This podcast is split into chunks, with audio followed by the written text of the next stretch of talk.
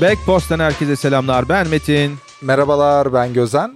Yine farklı ve bir o kadar ilginç ama güzel haberlerle tekrardan karşınızdayız. Nasılsın Gözen? İyiyiz. Nasıl olalım? İstanbul'a bahar geldi, güneşler açtı. Güneşlendik, evimize geldik. Sizler nasılsınız? Gayet güzel. Burada havalar kapandı. Havalar soğuyor gibi görünüyor bu hafta. Fakat ondan sonra tamamen ilkbahar ve yaz kreasyonunda yerimizi alacağız. Mod- modaya mı ayak uyduruyoruz? Modaya mı Yani gidiyoruz? modaya modaya ayak uydurmuyorum da al, tekstil bir geçmişim var yani biliyorsun az çok tekstilden gelen bir geçmişimiz olduğu için öyle bir espri yapasım geldi. E, Güzel, hayırlısı. İnşallah Amerika'ya da yazı getireceğiz.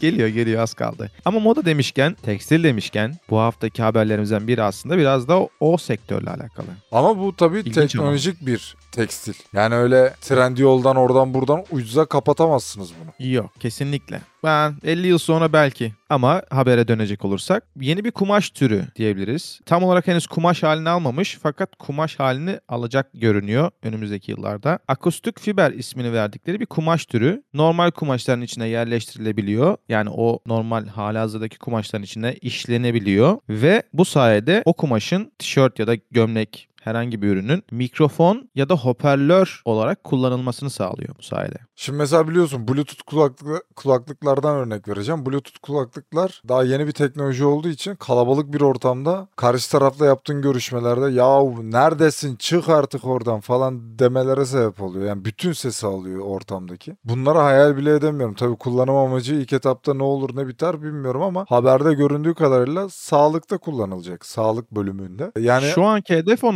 noktada evet. yani ilk böyle isminden yola çıkarak yapılan tahminler gibi olmayacak gibi görünüyor. Yani şöyle ki bunu işte pikniğe gittik. Hadi bakalım yeğenim kumaşından bize bir hoparlör yap falan diye böyle.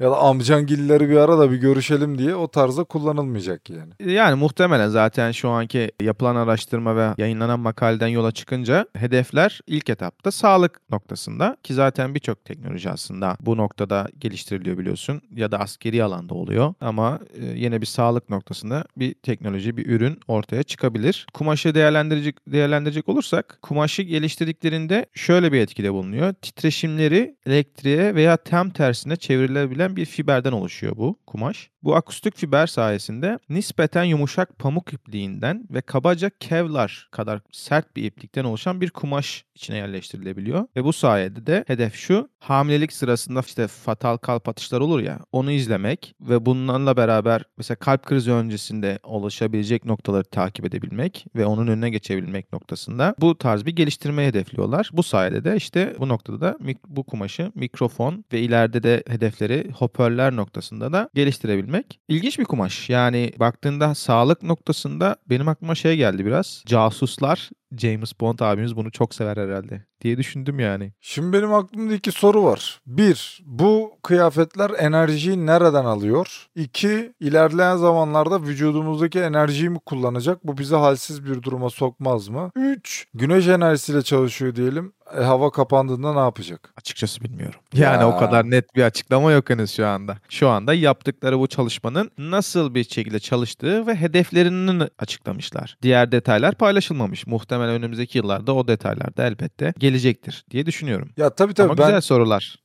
işin biraz geyiğindeyim zaten. Yani şimdi biz bunu kalp krizi risklerini anlamak üzerine şey yapıyorlar ama mesela şu açıdan bakarsak daha mantıklı bir hamle gibi. Kalp krizlerini neler daha çok tetikliyor biliyorsun. Şimdi biz modern toplumlarda yaşıyoruz falan evet uzaya çıktık efendim ama roketimizi atıyoruz bir de utanmadan geri getiriyoruz falan o noktadayız ama hala birçok insan çözülebilmiş bir şey değil yani onu demeye çalışıyorum. Yani buraya yapılan yatırım eh, yani bilemiyorum. Yani senin söylediğin bana daha yakın geliyor. Sen de orada aslında şaka yaptın ama e, askeri alanlarda kullanmak daha mantıklı geliyor yani böyle bir şey için. Muhtemelen kullanılır. Yani böyle bir geliştirilme olduğu zaman kesinlikle kullanılır. Sonuçta casusların ve askeri alanda kullanılma potansiyeli yüksek. Yani makaleye ve kaynağa baktığımızda okuduğumuzda şöyle detaylar var. Bir tane tişört vari bir tane ürün geliş üretmişler ve bunu da araştırmacılardan biri giyiyor ve o giyen araştırmacının kalp atışlarının sesi kaydedilebilmiş mesela. Evet. Yani bu güzel baktığın zaman gerçekten hani kalp krizini önleyebilecek noktasında değerlendirilebilir devamında. Mesela diğer detaylara baktığımızda da işte bu akustik fiber kumaş kauçuksu bir plastik kaplamayla kaplanmış. Bu da elyafı esnek hale getirerek giyinebilirliğini arttırmak ve makinede yıkılabilir kılmak için hazırlanmış. Aynı zamanda bu kaplamayla beraber sese daha duyarlı hale gelmesine yardımcı olmuş ve bu bununla beraber titreşimleri elef üzerinde yoğunlaştırdığını söylüyor araştırmacılar. Böyle özellikleri var. Sağlık noktasında gayet güzel bir şekilde değerlendireceklerdir elbette ama bizim de şimdi değindiğimiz gibi askeri ve casusluk noktasında yani görevimiz tehlike 5 herhalde. Aslında muhabbet ilerlerken bir yandan da şunu düşündüm. Casus böcekler tanıtılmıştı geçen sene ya da e, bir 9 ay önce falan. Zaten Cehennem Melekleri 18. filminde falan onu da görmüştük. Bir kampa böyle sızarlarken işte casus böcekler önce gidiyor info bilgi alıyor o kamp içerisinde kim nerede kaç asker var falan diye. Ya bu işin biraz fantezisi. Yani kapitalist düzende de satacaktır bu. Ama ne kadar işlevsel Kesinlikle. olur onu bilemiyoruz. Çünkü çok az şey biliyoruz şu an hakkında. Hayırlısı ya. Bir, bir gelsin bakalım neler oluyor göreceğiz. Ya tabii çalışmanın kesinlikle çalışmanın daha başlarındalar. Önümüzdeki süreçte ve gelecekte nasıl bir noktaya gelir, neler olur dediğin gibi yaşayıp göreceğiz. Evet o casus böcekler biliyorsun gidip her şeyi görebiliyorlar. evet. Ve ama bu noktada bir de insanlık biz de arada soruyoruz kendimize uzaya çıkmanın hedefinde. Gidebilecek miyiz sence? Uzaya çıkmak derken gittik ya. Daha Ya- nereye gittik? Ya uzaya gittik aya aya tekrardan aya aya aya öyle bir şarkı vardı galiba. Evet. Tam sen öyle tekrarlayınca da aklıma o geldi. Götür beni aya, aya, aya o. Aynen. Sesim İşte bir aya gitme hedefimiz var. Biliyorsun en son 1972 yılında başarmış Amerikan hükümeti yani Amerika Apollo hareketiyle. Şimdi bunu tekrardan başarmanın hedefinde NASA. NASA aya insanlı uçuş için yeni bir plan düzenliyor. Artemis 3 misyonunun daha sonraki aşaması için yeni bir şirketle anlaşmanın hedefindeler. Bunu biliyorsun birçok firma özellikle büyük abilerden Jeff Bezos yaptı galiba. Şey ama Ay'a gitmedi tabii. Katmanın adını hatırlamıyorum da yani. Uzaya Dünyaya- çıktı. İlk katmanı. Evet ilk Evet. katmana ulaştılar. Şey de yaptı. Virgin Galactic de yaptı. Konuştuk hatta değindik ona da. Evet evet. Yani bu işler parasal işler. Yoksa koskoca NASA kalkıp da işte atıyorum Esenler'deki İmmet abiyi kahvesinden çıkartıp da uzaya götürmenin meraklısı değil yani. Bu işin arka yüzü pis işler dönüyor ya. Yani böyle 12 aile efendim falan da yapmak istemiyorum da. E, o noktaya gidiyoruz gibi gibi baktığın zaman bazı noktalarda. Ama biliyorsun az önce sen kahvedeki dayıdan bahsettin. Mehmet bu işleri çok iyi biliyor. Mehmet'i hatırlayamadım. Kim o? Aa nasıl ya? Sen sen bana anlatmıştın Mehmet Twitter'da yazıyor yorumlara. Ha. Mehmet iyi mi acaba? Ne yapıyor? Şimdi hatırladım. Arkadaşlar şimdi Mehmet noktasında bilmeyenler için belirti söyleyebiliriz ki Mehmet arkadaşımız dünya noktasında çok iyi şeyler başardığı için çok önemli bir insan kendisi arkadaşımız. Twitter'da kendisini bulabilirsiniz. Daha önceki bölümlerimizde de kendisinden bahsetmiştik. Dedikten sonra konumuza dönüyoruz. Aslında Jeff Bezos noktasında şöyle bir e, durum var. NASA geçen sene aslında SpaceX'le bir anlaşma sağlamıştı. Fina- finale kalan 3 tane şirket vardı. SpaceX, Blue Origin, diğerini şu anda hatırlayamadım. Özür diliyorum. Bu finale kalanlardan NASA'nın hedefi iki tanesini seçmek ve rekabet ortamını oluşturup en kısa sürede insanlı aya uçuşunu gerçekleştirebilmekti. Fakat ödenek noktasında yeterli ödeneklerini sağlayamadıkları için o finalistlerden sadece birini seçtiler ve bu da SpaceX oldu. Bu noktadan sonra Jeff Bezos'un şirketi Blue Origin'le hatta bunu mahkemeye taşıdılar. Böyle demiştiniz ama böyle oldu gibisinden hani bunu biz kabul etmiyoruz gibi şeylerden. Ama davayı kazanamadılar. Fakat şimdi NASA Amerikan hükümetinden yeni bir ödenek alma potansiyeline erişti. SpaceX ile Ay'a yolculuğunu 2005, 2020, 2025, 2026 yıllarına kadar başarmayı hedefliyorlar. Tabii konuşmalar bunun çok gerçekçi olmadığı noktasında. NASA da bunu en hızlı yapabil en hızlı şekilde başarabilmek için, rekabet ortamını oluşturabilmek için ve 2030 yılına kadar Ay'a insanlı uçuşu başarabilme noktasında yeni bir şirketi de yeni bir şirketle bu Artemis 3 misyonunu gerçekleştirmek için bir çalışma yapmaya karar verdi. NASA diyor ki parası olan birileri bize bir yatırım yapsın biz deney yapacağız diyor. Yani bir deneyeceğiz. Hani bir bakacağız. Bir ekonomik tetikçinin itirafları isimli kitabı okuyorum. Kitapta yanlış değilsem 100. sayfalardayım. Yani Amerika'nın parayı nasıl içeride çevirip dışarıya çıkarmadığını anlatıyor. Tabii o daha böyle politik ilerleyen 3. dünya ülkeleri ve Orta Doğu üzerine dönen oyunlarla alakalı bir kitap da. Buradan da artık oralara evriltebilirsin yani onu. Hani şeyi biliyorsun sonuçta NASA'nın bunu yapacak imkanı var sonuç olarak. Teknolojisi olsun ama uzaya gitmek büyük maliyet, büyük para. Burada işte pazarlayacaklar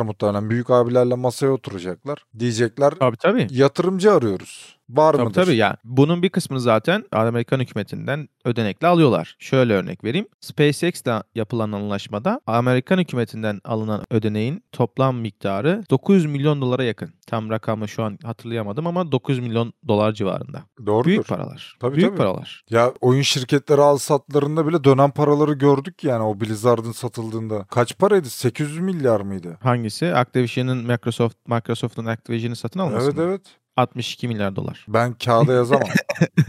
Kaç dijit oluyor, kaç rakamlı oluyor bilmiyorum. Ben de Şu anda. bilmiyorum. Ya düşün yani bu bir oyun firmasının bir bilişim şeyine markasına satılması. Uzay teknolojisini sen düşün artık yani. Çok büyük rakamlar. Gerçekten abi. çok büyük rakamlar. 1900 ya az önce de değindik mesela 1972'de biliyorsun Apollo misyonuyla bir defa başardılar. Neil Arms- Armstrong'la. Bu Evet. başarılmıştı. Şimdi tekrardan yapmak istiyorlar. Gerçekleştirmeyi hedefliyorlar. Olur mu, olmaz mı, başarılabilir mi? Zaten bu noktada biliyorsun çok fazla komplo teorisi de dönüyor. Hani aslında gitmediği, bunların tamamen Hollywood'da yapılan şeyler olduğu söyleniyor. Bakalım yani merakla bekliyoruz diyorum ya açıkçası. Diğer konumuzda da her zaman olduğu gibi diyemeyeceğim ama günümüzün en moda konularından Metaverse. Evet abi Metaverse'ün artık reklamlarını falan yapıyorlar o noktadayız. YouTube'da falan benim karşıma çıkıyor yani. İşte Metaverse'e giriş şöyle olacak böyle olacak. Bu Metaverse kimi taraflar için yalanda olan efendim öyle kolay değil. Kimi taraflar içinse geliyor gelmekte olan diye lanse edilen bir şey. Ya böyle şeyler bana şeyi hat- hatırlatıyor ya da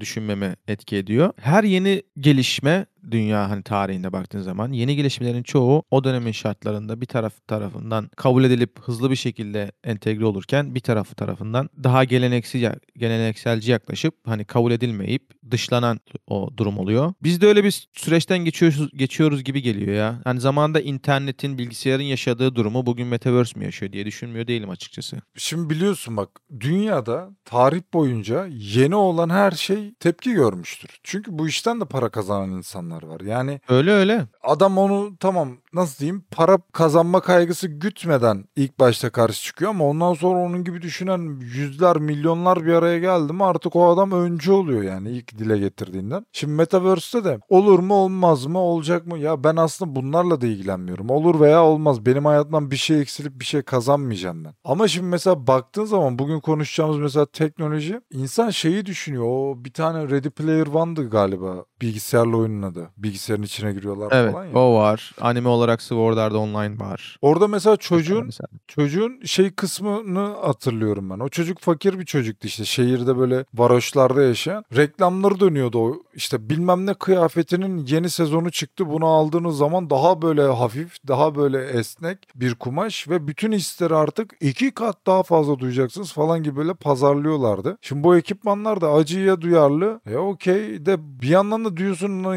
insanoğlu mazoşist mi? Bir yandan da biliyorsun duygular olmadan o ortamın içerisine giremezsin koku olmadan, tat olmadan. Ya böyle enteresan bir şey ya bilmiyorum. Ben de ne uzağım ne yakınım tam ortada durdum izliyorum her iki tarafı da. Öyle oluyor zaten. Ya şöyle düşün. Bunların örneğini verdikten sonra aklıma şu geldi mesela. Elektrikli araçlar yani elektrik bazlı çalışan araçlar aslında yıllardan beri olan bir şey. Yani Tesla'ya baktığımız zaman ilk elektrikli aracı 2003 yılında 2003-2005 yılları arasında elektrikli aracı tasarlayıp üretiyorlar. Roadster'ı. Belki ondan daha öncesi de vardır şu an hatırlamıyorum. Yani net bir bilgim yok. Belki daha öncesinde bir elektrikli araç üretilmiş olabilir. Araştırmamız lazım. Farz edelim ki üretilmiştir. Tamam 2000'li yıllarda ilk elektrikli araçların üretildiğini düşünelim. Ama o dönemin şartlarında benzinle çalışan araçlar ve benzin firmaları onların buna izin vermeme gücü çok yüksekti. Bugün öyle değil. Yeni jenerasyon daha duyarlı olduğu için elektrikli arabaları ve environment dediğimiz çevreyi korumacı hareketlerden ötürü benzinli araçları mesela ikinci plan atıyorlar. Bu, bu, bu nedenle de bu benzin şirketleri karşısında duramıyorlar. Yani o dönemin şartlarında çok güçlü oldukları için bunu engelleyebildiler ama bugün engelleyemiyorlar. Kendilerini artık çevirmek zorundalar, değiştirmek zorundalar. Bu da böyle bir şey aslında. Elindeki gücü korumak isteyenler, elinde olmayan gücü daha güçlü olmak isteyenler. Böyle bir iki zıt kutup var gibi geliyor bana. Nasıl olacağını muhtemelen gelecekte göreceğiz. Ama konumuza döndüğümüz zaman şöyle bir durum var. Japon bir firma Metaverse'te yaşadığınız acıyı hissedebileceğimiz bir bileklik tasarlamış. İnsanoğlu mazoşist midir? Soru bir. Bilmem öyle midir? Bir diğer noktada da bu bileklikler falan bak şimdi olduğunu varsayalım Metaverse falan. Yani bu büyük abiler şeyi savunuyor. Eşitsizliği bitireceğiz diyor. Bak büyük abiler diyor ha. Abi açıyorsun bakıyorsun ulan zenginler daha çok zenginleşiyor ama bu zenginlerin sayısı artmıyor. Böyle bir şey var. E fakirler daha çok fakirleşiyor ama fakirlerin sayısı artıyor. Dünya şu an buna gidiyor. Şu an başladı bu süreç. Ya şu an başladı dediğim yeni başlamadı ama şu an etkileri daha çok görülmeye başladı. E bundan 10 sene sonra 20 sene sonra daha da fazla olacak. E tamam geçtik Metaverse'e. E sen bu ekipmanları hayrına vermeyeceksin ki bunları bir de satacaksın. E bu ekipmanlar Tabii yeri gelişecek. geldiği zaman, vakti geldiği zaman. Ha kozmetik olacak bilmem ne olacak. Ya bugün Allah aşkına VR gözlükler bir ara modaydı bu teknoloji fuarları yapıldığında. Metaverse şey gözlükleri, VR gözlükleri çok çok konuştuk yani. Ya bugün kaç çocuk VR gözlüğü alıp da oynayabiliyor? E yok ki öyle bir şey.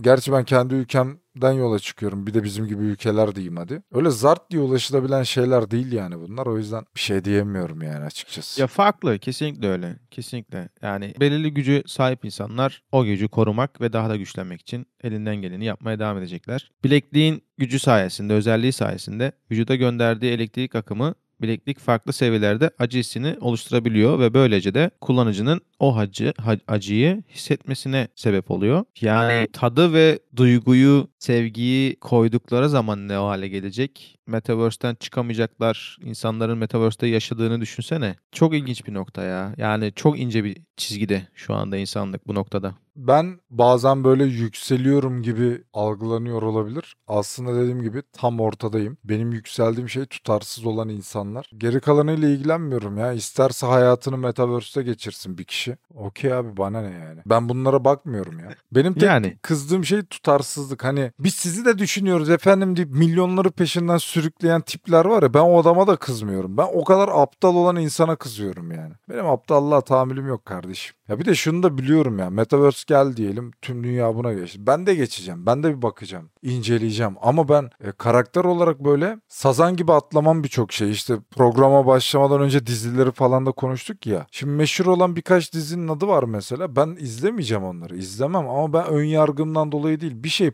popülerse %99 kötüdür. Bunun aksi daha bugüne kadar olmamıştır. Bu Metaverse ıstılıp ıstılıp önümüze çıkıyor. İşte hazırlıyorlar. Bilincimizi ona hazırlıyorlar. Beynimizi, ilgimizi, odağımızı, her şeyimizi ona hazırlıyorlar. Yarın geldiğinde kimse korkmasın, şak diye girsin falan falan gibi böyle insan psikolojisine dair bir sürü alt metni var yani. Tabii tabii kesinlikle. O konuda kesinlikle katılıyorum sana. Yani şu anki süreç piramidin ilk basamakları diyebiliriz aslında. Hazırlama noktasında, hazırlama süreci. Sonrasında parça parça eklemelerle bu piramit oluşturulacak. Tepeye de birileri oturacak. Evet. Hayırlısı diyoruz. Bu bu şirketle alakalı da şöyle bir bilgi verelim hemen. Japon bir firma H2L Technologies isimli bir şirket. Merak edenler için arayıp bakabilirler. Sony fonluyor bu zaman. arada şirketi.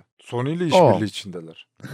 Diğer haberimizde ne, ne hikmetse Sony ile alakalı zaten. Oraya da bağlayabiliriz oradan. Direkt Sony'nin kendisine geçelim. Sony Xbox Game Pass'in rakibi olarak bir hizmet hedefliyor ve buna da Spartacus ismini vermişler. Önümüzdeki haftada bu Spartacus hizmetini açıklayabilirler. Ne diyorsunuz Gözen Bey? Çok lazımdı. Gerçekten Sony'nin bu atılımlarından dolayı tebrik ediyorum. Eksik kalmıştı. Hoş geldi. Abi Sony'yi Sony çok seviyorsun zaten. tabii canım. Ya Biliyoruz. Evet evet. Rüyalarıma falan giriyor bazen. Ya Sony'nin bu arada geçen hafta PlayStation etkinliğini konuşmuştuk. Oyunları falan. O oyunlar bilgisayara da gelmiş. Buradan benim gibi yeni öğrenen veya haberi olmayanlara söyleyeyim. Ama oyunların fiyatı da fiyat yani Türkiye bandında. Neyse Sony parasının hakkını verecektir. Yani bu işi güzel paralara satacaktır. Ha gerek var mıdır yok mudur? Şimdi kendi oyunları var. Ama biliyorsun God of War Steam'e çıktı bilgisayara geçtiğimiz aylarda. Mesela biz hep şey tahmin ederdik yani Sony yıl çünkü daha öncesi yok bunun. Daha önce bir örneği yok. Sony kendi oyunlarını kendi bünyesinde tutan ve PlayStation olmayanlara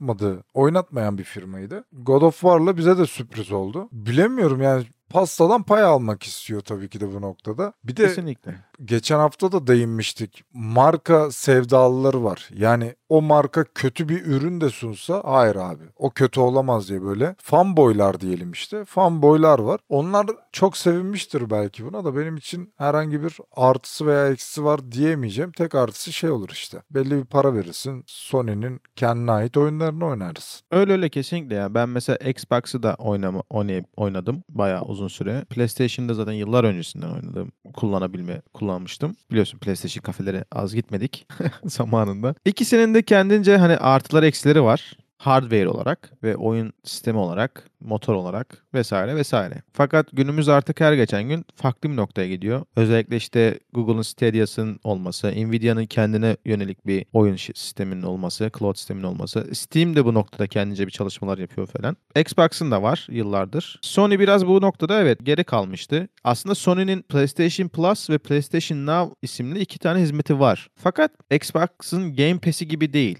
Xbox'ın Game Pass'inde yeni çıkan oyunları çıktıkları an Game Pass'i olanlar ulaşabilip oynayabiliyorlar. Fakat PlayStation'daki hizmetlerde böyle bir durum yoktu. Eski oyunlar işte PlayStation 4'ün 3'ün ve 2'nin kataloğundan oynayabildikleri oyunlar vardı. PlayStation Now hizmetinde. Hı hı. PlayStation Plus hizmetinde ise işte multiplayer çok oyunculu oyunlara erişim, bazı indirimler ve ayda da ay içerisinde birkaç ücretsiz oyuna erişim sağlanabiliyordu. Böyle olunca PlayStation biraz geri kalmıştı bu sektör noktasında. Şimdi ise böyle bir atırım yaparak ismine de Spartacus ismiyle muhtemelen kaybettiği oyuncu topluluğunu geri kazanmayı hedefliyorlardır diye düşünüyorum. Makuldür. Evet bu kısmı hiç aklıma gelmemişti aslında. Ya Sony Ya gerçekten şimdi- tam olarak öyle bir firma.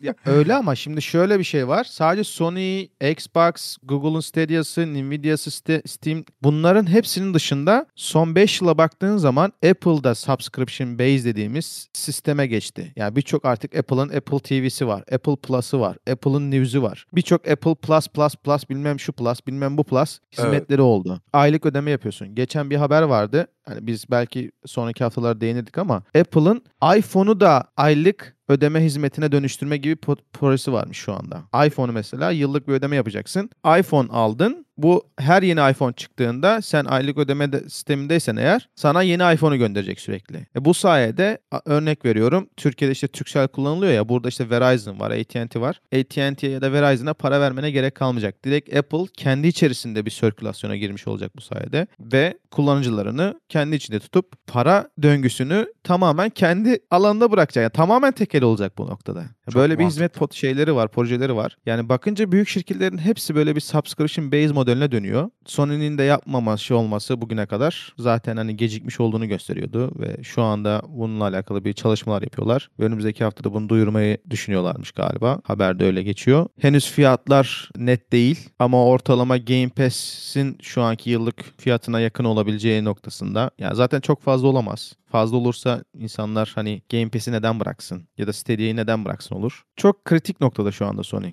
Sony'nin bunca zaman böyle bir şeye ihtiyaç duymaması ya da yapmamış olmasına çok da şaşırmıyorum. Çünkü e, son PlayStation fiyatlarından sonra mesela Xbox e, orada bile yani Avrupa'da bile Sony ya gerek yok denilip Xbox'a döndü millet. Çünkü bayağı aralarında 500-600 dolar gibi bir fark vardı ilk çıkışta. Şu an nedir durum bilmiyorum. E, Sony'nin tek Hemen hemen gelir aynı fiyatlarda. Çok değişik değil yani. Sony'nin tek gelir kaynağı cihaz satmak da değil. Sen mesela o cihazı atıyorum klavye fare aldığında Sony'nin ürünü olmadan başka bir ürün takamıyorsun. Ya da oyunlara yine para vermen gerekiyor. Oyunları yine orada tepki çeki, tepki çeken fiyatlarda sunuluyor. Yani Türkiye pazarı zaten pahalı. Onları geçtim. Avrupa'da da bu sene bayağı eleştiriler falan aldı o noktada. E sen bir kamera alacağın bile basit bir webcam. Sony kendi webcam'i dışında webcam bağlatmıyor o cihaza. O yüzden böyle bir olaya ihtiyaç duymamış olabilir şu vakte kadar. Yani döngü kendi içerisinde ilerlemiştir zaten ama e, Belirli belki de seviyede evet. bu son çıkan PlayStation 5 ile Xbox arasındaki o fiyat farkından senin ilk başta söylediğin gibi e, çok fazla kullanıcı Xbox'a geçmiş olabilir. O yüzden de böyle bir noktaya gelmiş olabilirler yani. Şöyle bir şey var mesela Xbox'ın şimdi PlayStation bu 5. versiyonu değil mi? Evet. Xbox'ın 3. versiyonu bu. Yani en son çıkan Xbox, Xbox'ın 3. versiyonu. Önceki versiyonları da çok şey güçlü ve hala kullanılabilir durumda. Yani atıyorum yeni versiyonunu almasan, önceki versiyonunu alsan bir de Game Pass'in varsa gayet başarılı, kaliteli bir şekilde oyunları oynayabiliyorsun yine. E tabii ki de bazı mevcut özellikler yeni versiyondaki gibi değil ama yine de iyi. İşte PlayStation'ın hani bu noktada adım atması belki biraz daha önce yapılabilirdi ama dediğin gibi az önce senin değindiğin noktada o döngü kendi içerisinde belki bir noktada iyiydi onlar için. Şimdi de artık bu hizmeti de yapmalarının zamanı geldi ki böyle bir adım atmaya giriştiler. Sony farklı ya. Sony biliyorsun önceki bölümlerimizden birinde değinmiştik. Ben e, aktarmıştım bu bilgiyi. 2000'li yıllarda Sony batmak üzereyken Sony'yi kurtaran PlayStation 2'nin satışları olmuş. O yüzden Sony'yi PlayStation şeyi alanı şirketteki PlayStation bölümü çok önem verdikleri bir bölüm. Neredeyse en büyük gelir kaynaklarından biri. Hikayeyi sen söyleyince hatırladım. Biz belli bir noktaya kadar bazı şeyleri düşünebiliyoruz. Hani nokta atışı doğru yapmamız da çok mümkün değil. Ama bu şirketler tek bir kişi tarafından yönetilmiyor. Baya yönetim kurulu var ve o yönetim kurulundaki adamlar genelde yaşlı insanlardan oluyor. Yani deneyimli insanlar ve sektörde deneyimli insanlar. O yüzden yanlış bir karar aldıklarını zannetmiyorum. Bu olayın 5 hamle 10 hamle sonrasını falan tasarlayıp düşünmüşlerdir. Bir de Kesinlikle. şu bir gerçek. Bunun için illa böyle yani veri veri veri içerisinde boğulmamıza gerek yok. Dünya subscribe'a dönüyor. Yani abonelik üstüne bir sisteme dönüyor. Valla daha geçen gün ben bile o kadar alışmışım ki. Şimdi işte ufak ufak gitar çalıyorum falan ya. Songstar diye bir tane program vardı. Bu gitar e, şarkıların notalarına falan ulaşabildiğim bir uygulama. Ömür boyu 15 liraydı. Aldım direkt yani. Ömür boyu 15 liraymış ama yine de para verdin sonuçta. Ha işte ondan gibi bahsediyorum. abonelik yani abonelik merkezli subscription based yani bayağı dünyanın gittiği nokta. Bakalım daha neler göreceğiz elf gözlerimizle. Yani çok ilginç şeyler göreceğiz gibi geliyor eğer yaşamımız buna izin verirse diye düşünüyorum. O halde bu haftalıkta konularımızın sonuna gelmiş olduk. Bizim sizlere aktaracaklarımız bu kadar. Dinlediğiniz için hepinize teşekkür ediyorum. Kendinize iyi bakın. Görüşmek üzere. Kendinize iyi bakın. Hoşçakalın.